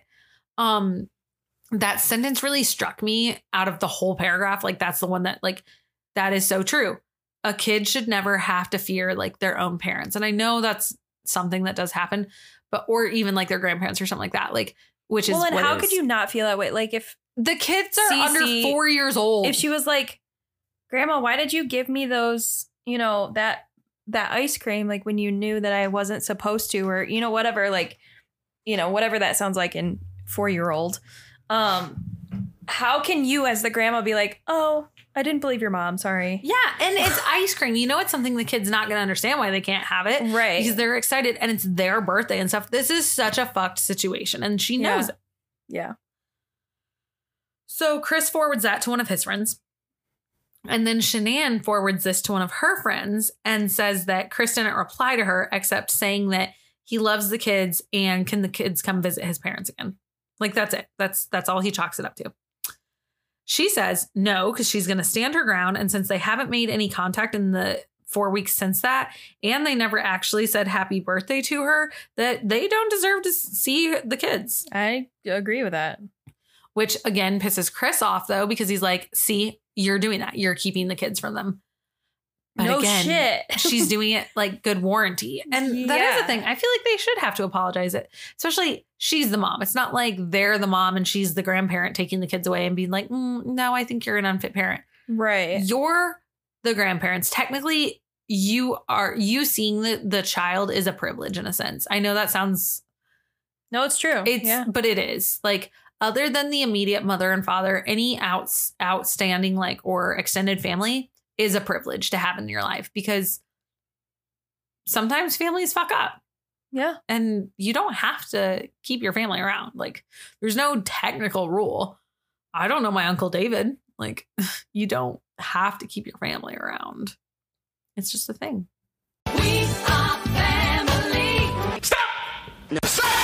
Well, it also depends on like how you grew up, Yeah. like, Like- what you know. So on the same day as that whole text message and the day that Chris like is leaving, all the same stuff. You want to know what Nicole's doing back in Colorado? No, probably not. She's Googling wedding dresses for two hours Of course she is. because he said he loves her. So Hmm. he's she's she's off Googling wedding dresses because she 'Cause it's been decided. a month. Yeah. She decided that she's um she's she's ready. They're they're end game. Okay. He's going to leave his wife, right? On August 7th, Shanann texts a friend about her relationship with Chris and said he no longer wants the third baby. She also sends some of these messages to her friend, and you can read the thread again, but I'm just isolating her messages. She says, He's changed. I don't know who he is. He hasn't touched me all week, kissed me, talked to me, except for when I'm trying to figure out what is wrong. I have no idea what happened which also she kind of mentions that in the the thread that Kylee read. Like she was just like, "You seemed different ever since I Mhm. left. Like you seem happier. You seem like things are different." She is literally giving you an out to be like, "You're right. It's not working out," or like, "Yeah, like okay." There are so many like things that could have been different in this moment already. On August 9th, Shanann tells her friend that Chris came with her to the ultrasound, but he was acting cold towards her. She uh, said that he refused to hold her. She cried herself to sleep every night. And because of this, she's going to cancel the gender reveal party because, like, she just doesn't want to have it. Mhm. Shanann also mentions that the only thing that she could feel like that would make Chris reject her like this is if he had another girl. But that probably wasn't the case because she said she wouldn't want to believe that he would cheat on her. Most people Don't want to believe that. Yeah. Yeah. That same day, Shanann was prepared to go on a business trip for a few days to Arizona, and she was going to leave for it in the morning because they've returned to Colorado at this point. The six weeks was up. So that night, she and Chris talk. She tells a friend that it seemed like their best talk yet. Shanann sends a picture of a handwritten letter that she drafted that she was going to give to Chris to tell him how she thinks that they've grown apart. They fell out of co- ca- compatibility and how she's really upset about it. And she wants them to like get back to being like a couple. And you can again look it up, you can read it. On it's hard to read. Her handwriting, it's it's kind of like chicken scratchy and like it's erased in parts and stuff, but you you get the picture. On August 10th, Chris drops Shanann off at the airport for her little trip to Arizona. After dropping her off, he meets up with his coworker named Troy. And Chris is dropping off his Amazon Fire Stick to Troy. But the two of them get to talking. While Chris and Troy are chatting, though, Troy gets a phone call from a fellow coworker named Cody. Cody's calling to tell Troy that there's a leak happening at job site 319 and it needs to be checked out by someone. So Chris offers to go check out the leak on Monday when he works. The check should be simple. It's going to be a one person job. Just go check to see if things are leaking, make a report if it is. If it isn't, it's fine. Potentially shut off a valve, do stuff like that, and then call it a day but you get to like get out of the office. So why not, right? Mm-hmm. On August 11th, Chris hires a babysitter saying he's going to a Colorado's Rockies game with his coworker. But what actually happens is he takes Nicole Kessinger on another date. They go to the Lazy Dog Sports Bar and Grill in Erie, Colorado. Now, normally when Chris goes out with Nicole, he always pays in cash, but that day he ended up using his card. Shanann's on vacation and she notices a charge for $60 to a random restaurant slash bar. So Shanann calls Chris and she asks him about the charge. And he's like, Yeah, I went out to eat. But again, like she thinks he's at the game. So she's like, Wait, what? I thought you went to a game today. I'm like, Why are you out eating? Okay. Right. Shanann looked at the menu online and she's like, uh, like $60? Like, whatever you ordered, there's nothing on that menu that's like even close to $60. Like, who are you with? And he's like, oh no, I just had drinks with it too. And she's like, uh, okay. Like, I guess. Cause like again, she doesn't want to believe it. But at that point, it's just kind of like that's just weird. And I'm sure she's only checking on things because she's on vacation. She's like making sure that her transactions are working fine, things like that, you know? Because I do that when I'm on vacation. So like Mm-hmm. I don't think she was like harassing him about what he's spending and where. But Uh, like I think she was curious. but also, I was going to say, but she probably at least just was a little like, I want to know what he's doing because he's not talking to me. right. Yeah. But I don't necessarily know that she 100% believes he's cheating on her, is what I'm trying to say. I think, like, even if it's in the back of her mind, I think she's trying to tell herself that's not it. So she's Yeah. like, I just want to know what it is. I think she has an inkling, but but doesn't want to, doesn't want to, but like in denial. Yeah. on August 12th, Shanann sends a friend um sends a friend a text of a speech that she plans to give Chris when she gets back to Colorado because she says she wants to fix and work on things together to like fix what they have, their relationship. The next morning, August 13th, around 1:48 a.m., a neighbor's surveillance camera captures Shanann returning home from the business trip. Chris tells investigators he was sleeping with his wife, came home, but she initiated sex, and then afterwards they went to bed. On that day, the 13th, Shanann's supposed to have a conference call for work and a doctor's OBGYN appointment. However, Nicole Atkinson, her best friend, says that she missed the appointment and missed the business call, and her car was still in the garage, but she wasn't replying to any of her texts or answering the door. Because remember, Nikki, uh, Nicole Atkinson, went to the Watts home to check on Shanann, but when she was ringing the bell and knocking, no one answered. So that's when the wellness check was put in at 1:40 p.m., like we talked about at the beginning of the episode. Nicole Atkinson tells the officer how it was strange that she missed all the appointments and was unresponsive because that's unlike Shanann. The and all this is in the documentary at this point. This is where the documentary kind of picks up. This is the beginning of the documentary. All everything that we've talked about up to this point is excluded from the documentary. Gotcha. So all the fights, all her knowing about the cheating, her thinking about it, Nicole Kessinger, every part of that, the Celeste stuff, any of it is not in the documentary. Interesting. Isn't that weird? It's kind of important. I feel like it is. Yeah. Okay. Um, but uh I guess I mentioned Nicole Atkinson so much at this point that I nicknamed her Nikki. I don't know if I did that to make my writing easier or if she goes by Nikki, but I will switch to Nikki at this point. So Nicole is reserved for Nicole Atkinson. Oh my God. Mm-hmm. Nicole Kessinger, the affair, and Nikki will be her best friend, which is Nicole Atkinson. Okay. Now, coming forward from this part, a lot of this part and the body cam footage is available in the documentary on Netflix, but also the full body cam footage from the police officers of this day and like pretty much every day of the searches is available on YouTube. So you can watch everything. Now, because all the officers in this case have body cams on the whole case from start to finish. So, okay. The officers then show up and they try to check the door to see if it was unlocked, but they come to find out that it has a deadbolt engaged as well as a chain lock on it. They walk around to the side of the house and they find a sliding glass door in the back of the house, but it had a pole in the access area to block the entry, like for like a safety lock, you know? Yeah. So whoever left the house would have had to leave through the garage door. So they go over to the garage door, it's closed, and the garage door openers were in Chris's work vehicle and Shanann's vehicle, which is in the garage. So the officer notes that there still should be an available point of entry because the garage door has a keypad. So if he could just enter the code, he could enter the home through the attached garage. So the officer decides to call Chris and contact him about the fact that they are at the house and they're worried about Shanann. They ask for the keypad code to enter the home. And the officers asks if he can just, you know, use the keypad to get inside. Chris says they can't because it's broken, so they have to wait for him, but he'll come home and he'll do that right away. Hmm. At the same time, Nikki calls Shanann's mother to ask if she's heard from her, and Sandra makes a comment that the police should check Chris's GPS in his work vehicle to make sure he's not doing anything suspicious because she has a bad feeling now. Because Shanann's mom heard Shanann be sad the whole trip. Right. So, like, it's not that she thinks that Chris murdered her child or anything. She's probably just like, Chris knows where she's at. They're fighting. Something's wrong. Like, she, no one at this point yet thinks Shanann could possibly be dead. Like, that's not what we're hoping or thinking. Like, you know what I mean? Yeah. Now, they Shanann's family just like they they just knew something was off because of what happened in North Carolina. So she makes this comment to check his work vehicle just because. And so like the officer's just like, okay, I'll like take that into consideration. Chris eventually shows up at the house. He enters through the garage and he tells everyone to just wait outside. Like just just wait here.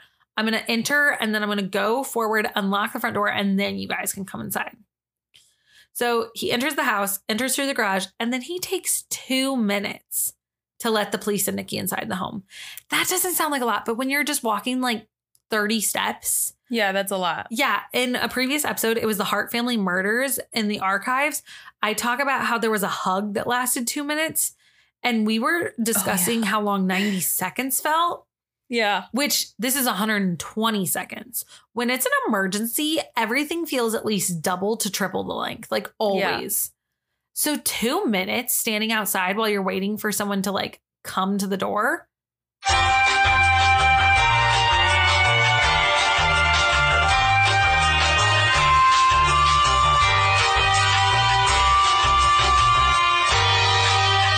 Yeah. It's a long time. I think I even Well, talked about awkward.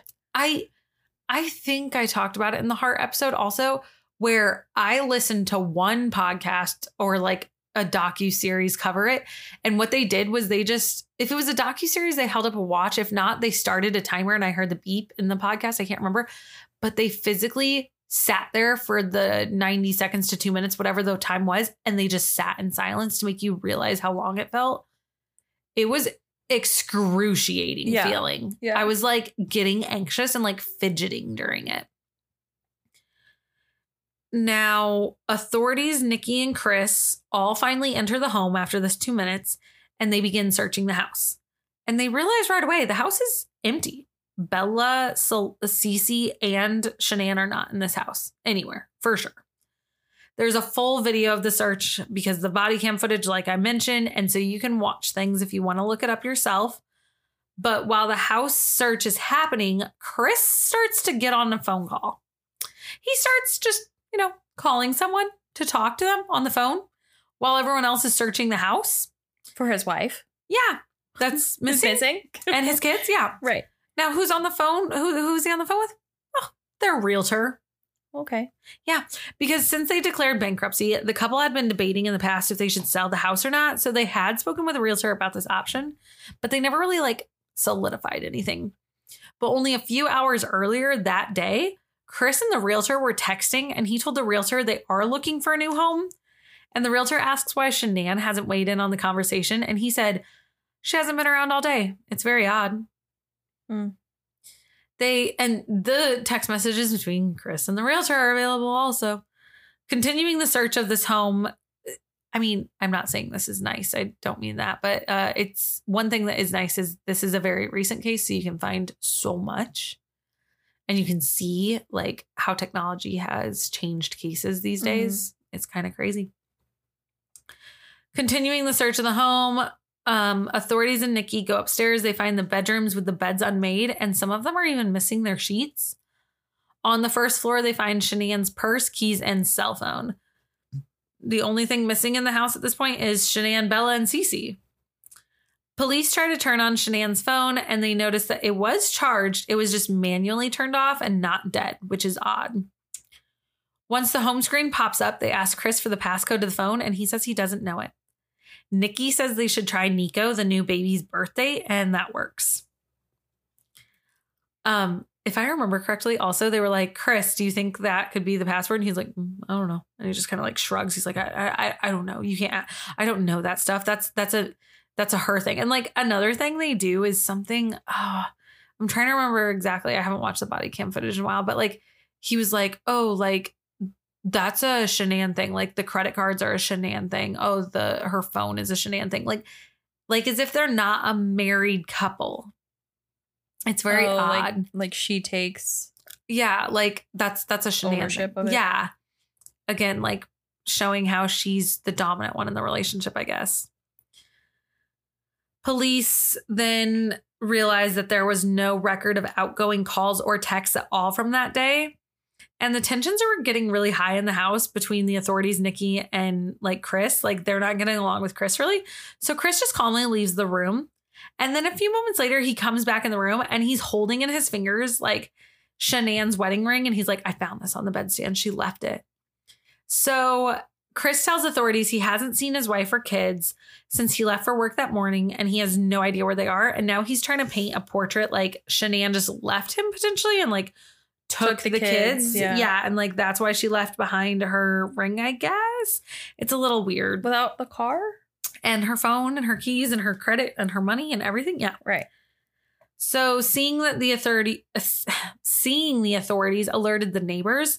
So the ones across the street contact them and they say they have security footage from their home cameras and one of their cameras points towards the Watts doors, garage and front yard since they're across the street like it just like happens to have Be that. in there. Yeah. Yeah. In the background type of thing. So everyone's like, okay, like let's go next door to see the footage. So Nikki and Chris and the authorities all go over there to watch this.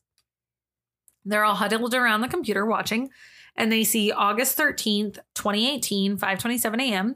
Chris backs his truck into the garage halfway. He loads it up with some work things like bags and stuff like that and prepares, and it takes him about 50 minutes, and then he leaves for work. Chris was with the police while watching these videos, and all of a sudden he randomly blurts out, Oh, I forgot to tell you, my wife's pregnant. Okay. Uh, okay. Like, I would never murder her. She's pregnant. Like, but you should find her because she's pregnant. Right. Yeah, like this is detrimental now. And then Chris just like leaves. He's like, I gotta go back home. I gotta find my wife. And the neighbor's like, So Chris is acting really weird. Mm-hmm. and they're like, Oh, this is weird how he's acting. Like, this isn't normal. We just want like someone else to say that. And the police was like, the police like asked the neighbor that, and they were like, Did you notice anything else weird? And, and the neighbor's like, Well, it kind of was weird that Chris loaded up his car before work. And they were like, Wait, what? And he, they were like, We've never seen him back into the driveway and do that. Like, we've seen him come out with like, you know, a bag or something, like maybe like his lunch bag or something like that. But like, that was abnormal. But otherwise, no, nothing, nothing weird. Don't be suspicious. Don't be suspicious. Uh, don't be suspicious. Okay. Hmm. okay. I don't know. I'm putting two and two together right now. Yep. August 14th, the FBI joins the case. Chris begins doing public interview appearances at this point. He appears on Denver 7 to talk about his wife and daughter's disappearance, as well as a bunch of other things. But at one point, he says, Shanann, Bella, Celeste, if you're out there, just come back. If somebody has her, just please bring her back. I need to see everybody. I need to see everybody again. The house is not complete without anybody here. Okay. Okay. Investigators and authority were starting to notice that Chris had inconsistencies in his story. And when he claimed he rushed home after getting the phone call because he was so nervous because they couldn't get in the house and she was missing, the footage proves that none of this was true. In fact, Chris was like not only actually really calm and not nervous, but they think that his drive seemed to take longer than it should have. So he clearly was not speeding. Like, I think he goes as far as to be like, I ran every red light. And they're like, it was, you were seven minutes away and it took you 10 minutes to get here. Right. Don't be suspicious. Don't be suspicious. Investigators send out search dogs that get scheduled to search the property to see if bodies were somewhere on the land or in the house. They came back with no results. All the cadaver dogs had nothing. Also, this same day, Nicole Kessinger comes forward and talks about the affair. She tells the police all about it because she says she saw Chris on the news and she was like gagged. She was so fuck, stressed. So Nicole had a police interview and she was grilled for several hours by authorities about her relationship with Chris. And the video ended up on YouTube. Nice. of course.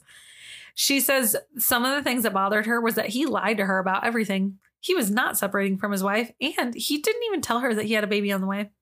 So she is pissed. Oh, wow. Authorities asked Nicole for proof of her relationship, but she said about that. I deleted all my texts and emails I have with him because I'm so hurt by his lies that I just I got rid of everything. I I couldn't handle seeing it. So authorities were like, "Okay, uh, we're gonna take your phone to see if anything's salv- salvageable." Yep. And they got all the records from her computer and phone company. Yep. So everything she deleted. From her computer came the damning evidence, things like this. Oh my God. Her search history. You guys, you ready for her search history on her computer? Who's a good boy. Who's a good boy? Is it you? Is it you? Then show me your search history. I'm ready. Man I am having an affair with said he would leave his wife. Oh my god. Did people hate Amber Frey? What's the book deal Amber Frey got? Can cops trace text messages? How long do phone companies keep messages? Don't be suspicious. Don't be suspicious. Don't be suspicious. Don't be suspicious. There was also like another one, like if I delete my messages, can the cops see it? Things like that. They were Yeah, they were ridiculous. yeah. And then they also saw the wedding dress search. So Kylee has no idea who Amber Frey is. That's why she paused at that moment when I said it. So I put in this disclaimer just for Kylee. Amber Frey is the girlfriend of Scott Peterson. Scott and Laci Peterson murder trial happened in 2004. Scott was convicted of first degree murder of his wife Laci, who was pregnant with their unborn son, son Carter. Connor. Because oh, what did I say? Carter. Oh, sorry, Connor, because Scott cheated on her with Amber Frey, and then like Amber Frey wrote a book about it. So, although Nicole Kessinger technically did nothing wrong in the sense of the murder, Yeah. um, do if, you, just have feelings that you want about her. There you go. So when the disappearance hit the news, Nicole told police she demanded answers from Chris. She texted him the following. I kept asking him, What did you do, Chris? What did you do? I asked, Where's your family? I texted Chris one last time and I told him, If you did anything bad, you're going to ruin your life and you're going to ruin my life. I promise you that. And he responded, I didn't hurt my family, Nikki. And that was the last text. I never said another word. I never said another word to him after that. Well, And then she ran to the police after Googling the book deal first. So then she Googled the book deal and then she ran to the police in that order. okay. Great. On August 15th, police took uh police had Chris take a lie detector test and they made him also talk about the affair during it. He fails the test. He admits to strangling his wife and burying her in a shallow grave at an oil site. At the time, he refused to take responsibility for the deaths of his daughters, though. Chris claimed that he told Shanann that he wanted to, ha- to separate, and he alleged that he went downstairs and noticed Shanann was strangling Celeste while Bella's lifeless body was nearby. So he ran upstairs in a rage and strangled Shanann because she was busy murdering their children. Okay. All right. Oh. Yeah. Mhm. Okay. So authorities didn't believe his story. They said his story didn't match the evidence that we had, so we knew and believed that Chris killed them all. So police finally did that thing that they were told to do. They traced the GPS in Chris's truck, hmm like how Shanann's mom said. hmm They found out that earlier that day he visited a work site, number 319, where there was a supposed leak, just like we heard that he was supposed to do. So also on that day at 1130, Chris was arrested on suspicion of three first degree murder charges and three charges of tampering with deceased human bodies. So they wasted no time. When they found that out, they were like, no, he's done. August 16th, 2018, in the afternoon, authorities end up finding a tuft of hair, a bedsheet, and some other items at the oil site. Soon after, Shanann Watts' bodies was disco- body was discovered in a shallow grave, nine inches below the surface grade, curled up in the fetal position, wrapped in a bloody sheet. Celeste and Bella were found next. They were found in oil rigs on the site. Shanann had no bruises or defensive wounds, and neither did Cece. However, Bella had bruises, scratches. Her philtrum was split down the middle, which is like this thing. Okay. Um, it's the like above your cupid's bow and your lips, your philtrum. Uh, hers was split right down the middle from fighting back so f- much. So again, guys, that's the one I told you guys like in the beginning. I was like, That's it hurts because there's videos of Bella singing about how she was a daddy's girl and how much she loves her dad. Yeah. And Bella's the one that fought her dad for her life in the end. On August 21st, first, Shanann's family appears in court as Chris was arraigned. In November, Chris went to trial. This was Chris's testimony on the day of the 13th when he went. Shanann gets home and the couple gets into an argument when he wakes up for work. He said Shanann accused him of cheating and he snapped and strangled her to death. The noise of the fight wakes Bella up and she enters the bedroom and asks, What's wrong, mommy? Bella then watches as Chris wraps his wife's body in a sheet and drags and drags it out to his truck. Chris says both girls sat on the bench seat of his truck as he drove out to the oil site to dump Shanann's body. At the oil fields, Chris smothers his daughters with a blanket before putting their bodies into two separate oil tanks. So that was a big tra- change of events all of a sudden because up until that point, Chris had maintained that Shanann was the one that killed their daughters, Mhm. and he never gave any details until after his conviction. And then he's like, "Okay, well, I guess I should tell the truth." I'm like, all of a sudden it comes out, yeah. Yeah. So they found and this part is so awful. So to find Bella and Cece's bodies, they had to drain the oil from the rigs. And the opening of the containers was no more than eight inches in like each direction almost and stuff. So authorities asked Chris how he got his daughters in the oil rigs, and he said he used this word. He said he had to stuff them in the containers, their dead bodies. Oh my.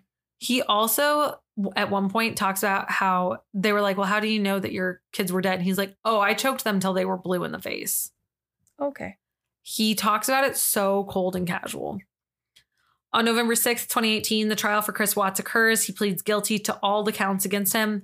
But by taking the plea deal, the death penalty got removed for Chris. In the state of Colorado, that's how that worked at the time.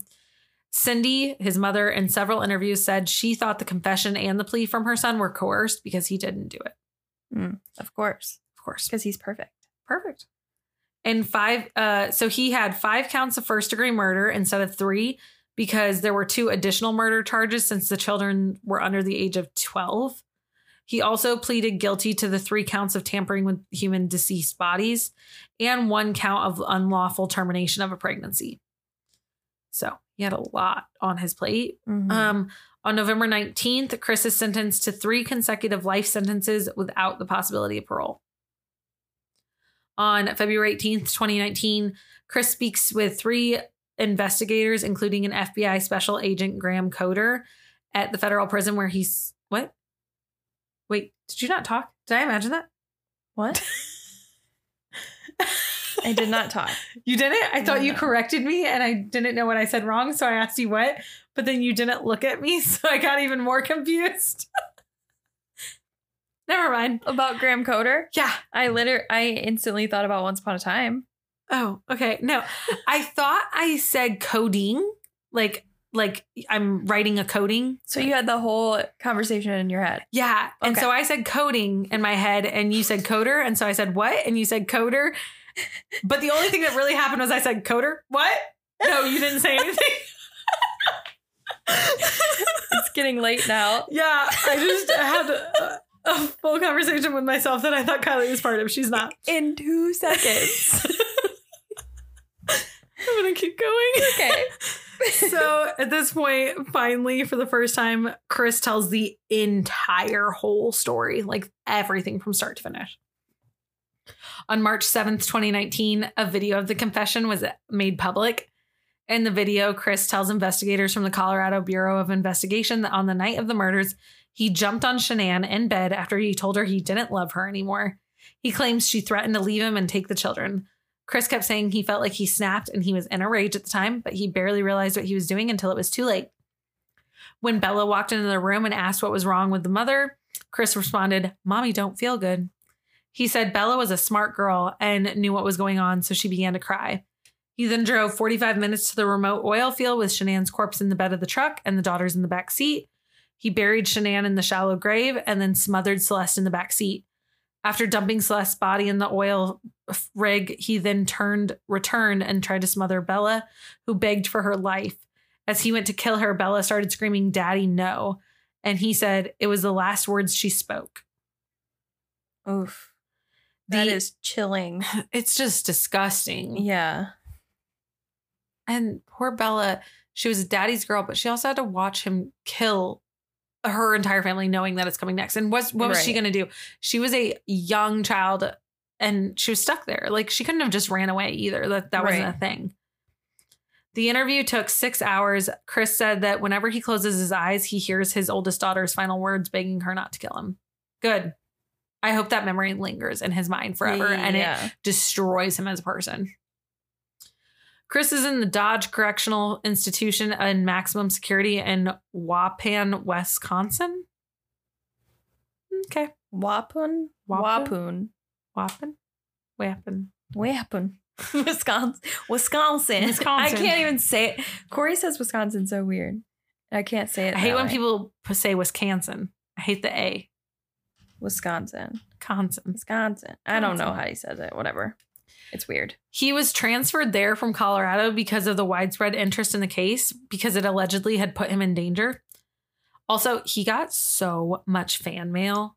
So much fan mail from women being like, "Oh my god, you're so hot. Oh my gosh, blah blah blah. I'm in love with you." They want my there were women that kept saying they wanted his attention and that he's misunderstood and they can fix him. This case is just ridiculous. Yeah, it was stupid. Ugh. Chris spends 23 hours a day in lockdown and can only leave for one hour to shower and exercise each day.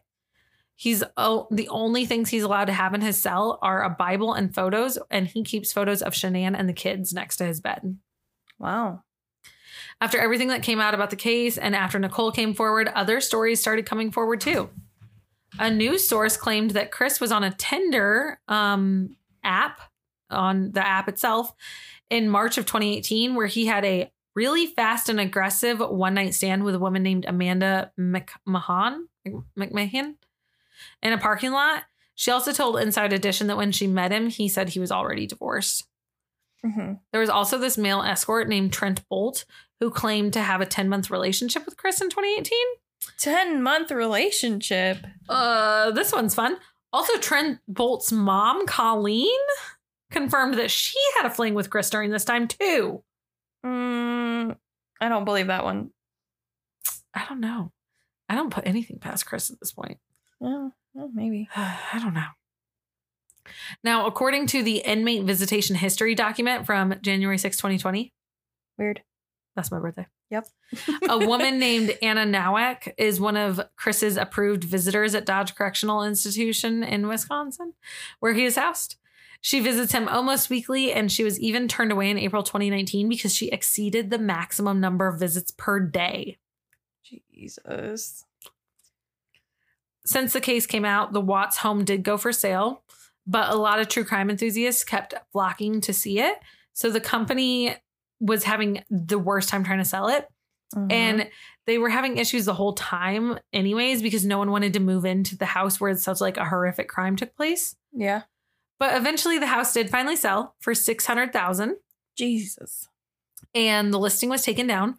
But according to the Sun, there was a congratulatory note on the social media from the real estate agency that listed the home, and it said, "It took everything we had to get here. So happy for you guys, and can't wait to see the memories you make in your new home." Since it's been asked, yes, this was once the Watts house. It's now the Miller house, home, and they can't wait to put love, family, and laughter back into this house.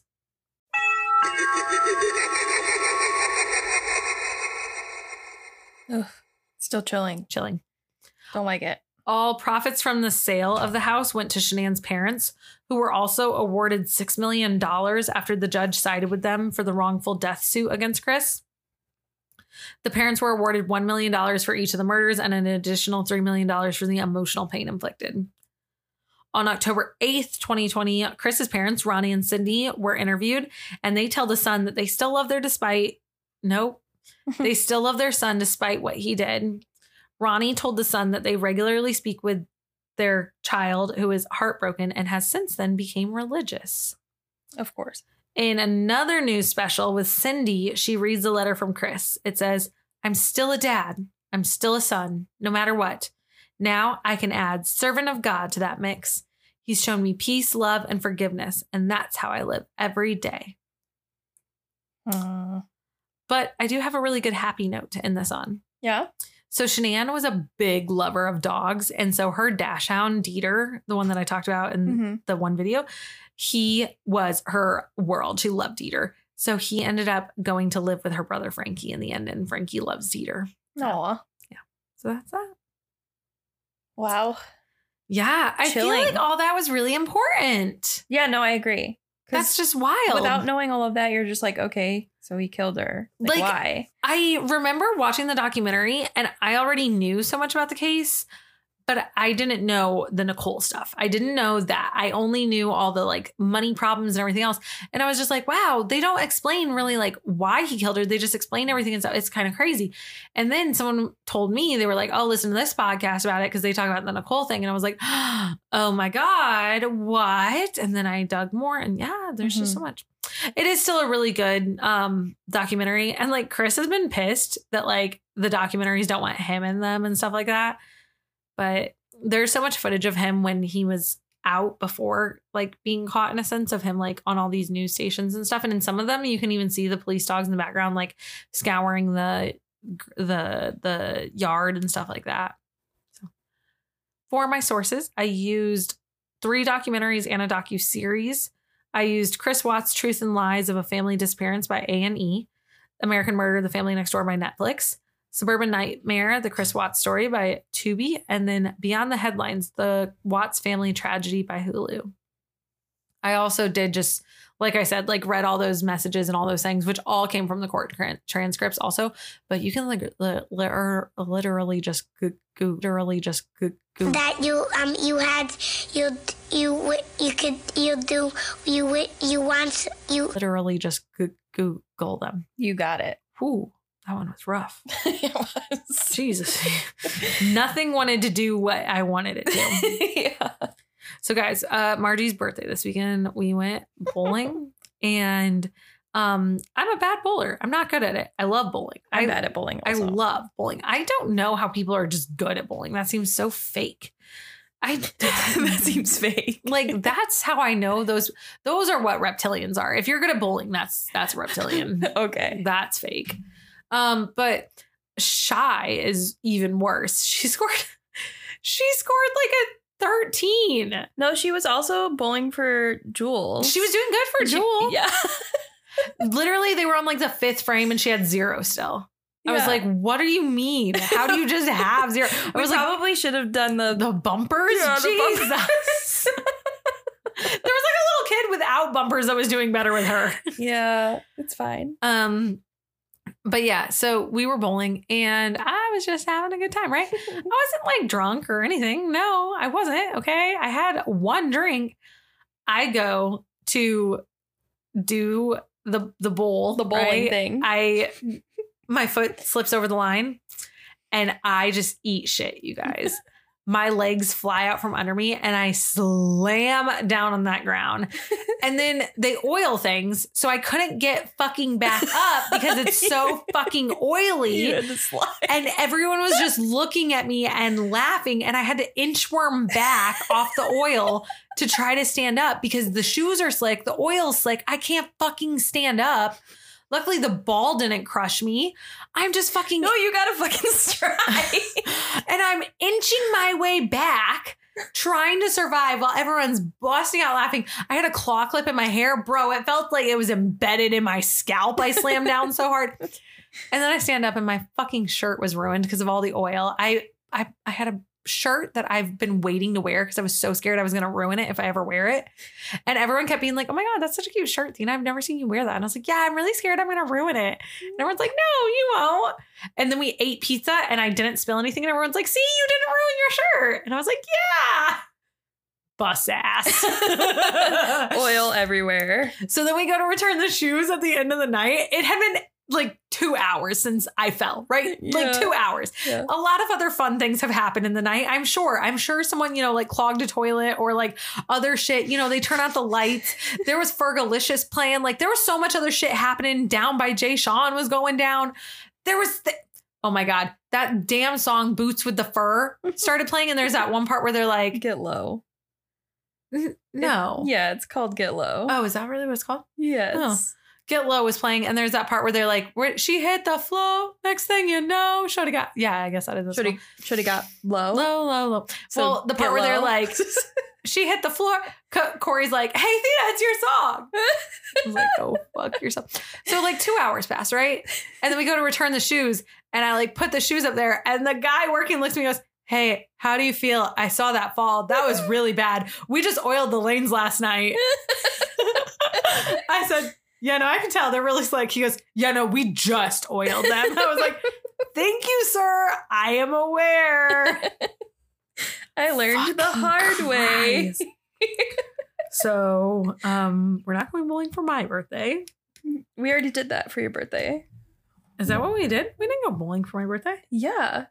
Oh my god, we did. Two years Damon ago. said that even. Damon goes, Have we been here before? I feel like we had a birthday bowling party. And I was like, We did, but this wasn't it. It wasn't as No. It- It, wasn't last year. What did we do last year? it was two years ago. What did we do last year for my birthday? I went out to dinner. I had a photo shoot. What else? No, that was two years ago. We got How old sushi. am I? Wait, am I turning 32? Yeah. Okay, and 30 was when we went bowling. Yeah. Yes. And last year my room was bombarded. Oh, so for the 30th, we went to Michigan. Mm-hmm. And so it was a different bowling alley. And then we went to. I got drunk. beach. Yeah. Was you drunk? Yeah. You weren't drunk. Oh, I was drunk. No. Yes, I was. No. I'm calm drunk. I'm not calm on edibles. There's a difference, Kylee. calm drunk. um, I'm just, I am, uh, yeah.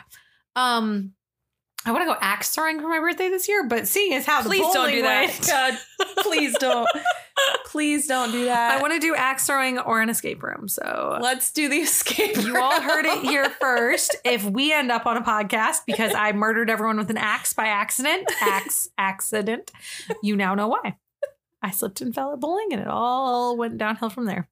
So thanks guys for being here and for listening. This was something. I just have anxiety thinking about going axe throwing with you. I know. a lot of people do. Every time I tell people I want to go axe throwing, they're like, oh No. God. Why? You can go by yourself. Do you not like your life? Is this a cry for help? I'm like, no, no. The no. first time I went axe throwing, I was so scared that I was just gonna like keep it in my hands No. and like just obliterate my kneecap. My thing is, I'm actually more scared that I'm not, I'm going to be scared to throw it and I won't have enough force that it won't stick. I think it's just going to like hit. That or I'm scared. I have so much pent up rage in my life. I'm going to be that person that throws it so hard it bounces back and tries to murder someone. I've It- seen it does happen. bounce back, but like Yeah. they're far they're further away than you think. I've literally watched it hit someone Okay, at at the one that I want to go to. this is not happening for you. but I really want to go. okay, you can go I've done yourself. I've done knife throwing. I'm not the worst. I've gone shooting a gun. Mhm. I'm really good at that. I'm Mhm. not allowed to anymore because like I'm really good at it. you shouldn't say that. so thank you guys to help make this podcast what it is. It's really fun. You're all part of the CSP. Wait, can I go axe throwing? I wonder if I can. because you're a felon. yeah, because I'm not allowed to do things that involve weapons. Is that considered a weapon? You went knife throwing? Before I was a felon, Oh, and now I have knives at home.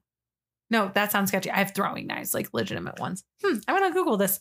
I'm gonna learn something. If you know the answer, tell me. I know you guys will, or you guys are gonna Google it and tell me. Everyone does that. Anytime I ask you guys to do something, you guys do it. It's so stressful because then you guys randomly just will be like, the answer was four, and I'm like, what was the question? What was the, and then I have to find the fucking question. Can you guys preface your answers by telling me what I asked? Because I'm dumb and I forget by the time you give me the answer. So thank you guys to help make this podcast what it is. You guys are part of the CSP family. Big thank you to Taylor, Lab Monkey Creative, every week for doing our editing. Lab Monkey. He's been trying to talk to me about video games. I think he's gotten six replies from me in two weeks. All time high. Really, it is actually. Poor Taylor. It doesn't say anything about axe throwing. Hmm. I think you're fine. But also, no, we're not doing that. He probably will. Don't forget to follow us on Instagram at Cryptic Soup Pod, where our DMs are always open for suggestions. So slide on in. Also, you can join the Discord if you would like to join the Discord and be fun and awesome and hang out with me and all of my other friends. Are you saying that like me? Like I don't come and hang out? Yeah. Well, I one time that one time did. that Dude, one time. did did you see that one time that I did? I opened Discord and it automatically said, "Would you like to join your least used channels so that you can or like your least used things so that you can make an appearance?" And I I meant to click like no and I clicked okay and it automatically threw me in a voice channel with you guys that you guys were all actively in. And I was like, "Fuck, fuck, get me out of this right now." No, I didn't know that. I was in it for like three minutes. It wouldn't let me leave because it kept trying to teach me a tutorial on Discord because I just downloaded it on Was a I different streaming? computer. I don't know. Because if I was streaming, I was in oh, I was so stream stressed. mode. I was so fucking stressed. And I was like, just be really quiet. Cause I was also in my headphones. So I couldn't like right away turn off my mic or anything. There was no like buttons. And I'm like, oh my God, they can hear you just. Br-. I'm just in the background. and Kylee's like, so that's the other host, guys. Welcome. Thena, who's never came before. Great. Now you see why they don't come. They're the boomer of the group. They don't know how to use Discord. I do. I'm. j- I just don't like talking to people, so it's different. I like talking to the mics. Like I'm having a full conversation with you guys right here, right now. This is great. If you reply to me, good luck. That's really all it's about. So anyway, if you want to join the Discord, all of our links can easily be found at crypticsouppod.com as well. Yeah, Uh, that's it. That's where you're. going. That's it, yeah. Okay. I didn't know if you were going to say anything else about like Discordy, twitchy things. So I don't know. I don't like cutting you off. You do your thing. Apple Podcast reviews and ratings are great. So are Spotify ratings. I think both of them are like at like a like a good. They're like a four point somethings out of five. So that's good. Yeah, that's good. We only had that one dude that was negative. We had that one dude that was negative, and then we had one anonymous that was negative. Hmm. Interesting.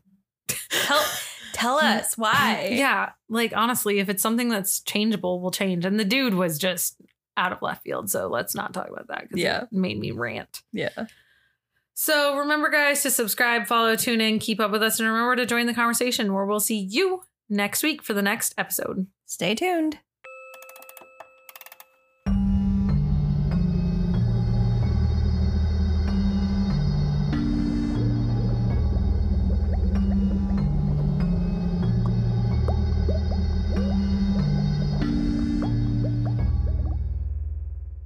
That we're gonna put a pin in that whole Rocky Road ice cream nut situation because oh boy, that is not done. We'll come back to that big.